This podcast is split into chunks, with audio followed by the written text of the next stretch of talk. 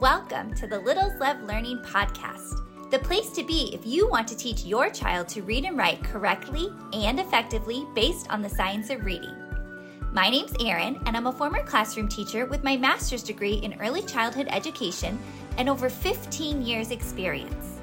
And although I'm no longer in the classroom full-time, I spend my days subbing, tutoring, volunteering, and working with students on their literacy skills. I am passionate about helping parents like you understand how kids learn to read and write in the right way, because yes, there is a right way. Each week, we'll tackle the most important topics in early literacy, including the best way to teach letters and sounds, the difference between sight words and high-frequency words, and why spelling and handwriting should not be skipped. Are you ready to help your child become a strong reader? Then let's dive into today's episode. I wanted to show you a quick way that you can help prepare your little one to be a strong reader later on. And this way that I'm going to show you doesn't take any supplies, it doesn't take any prep work, it's only about 10 minutes a day, and it is going to be the most important 10 minutes of your day to help your little one prepare to read later on. This is called phonological awareness. And phonological awareness is being able to hear and produce the different types of sounds we have in English.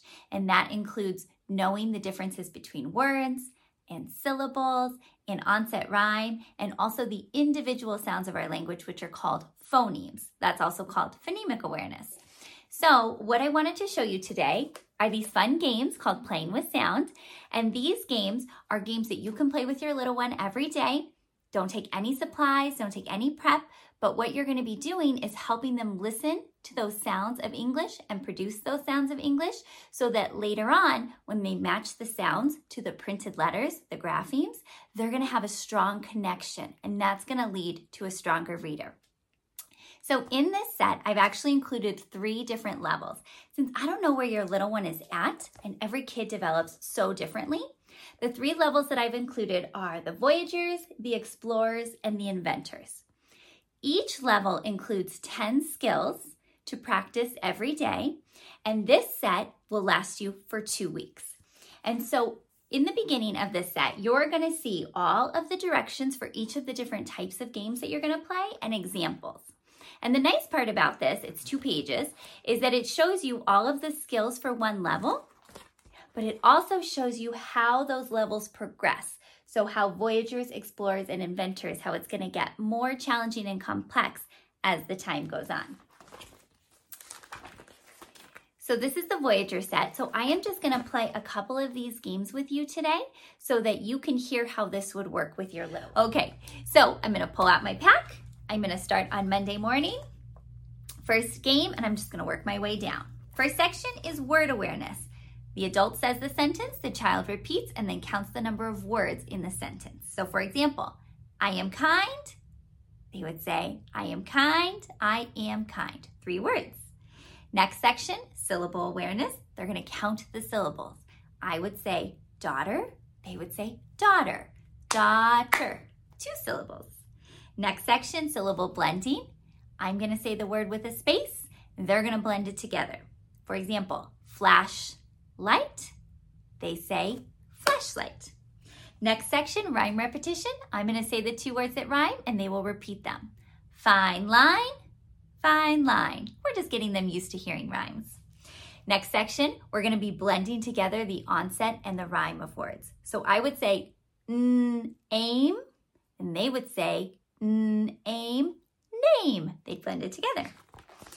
Next section, we're getting into some phoneme awareness. This is the alliteration repetition. So I'm going to say 3 words that have the same beginning sound, and they are going to repeat them.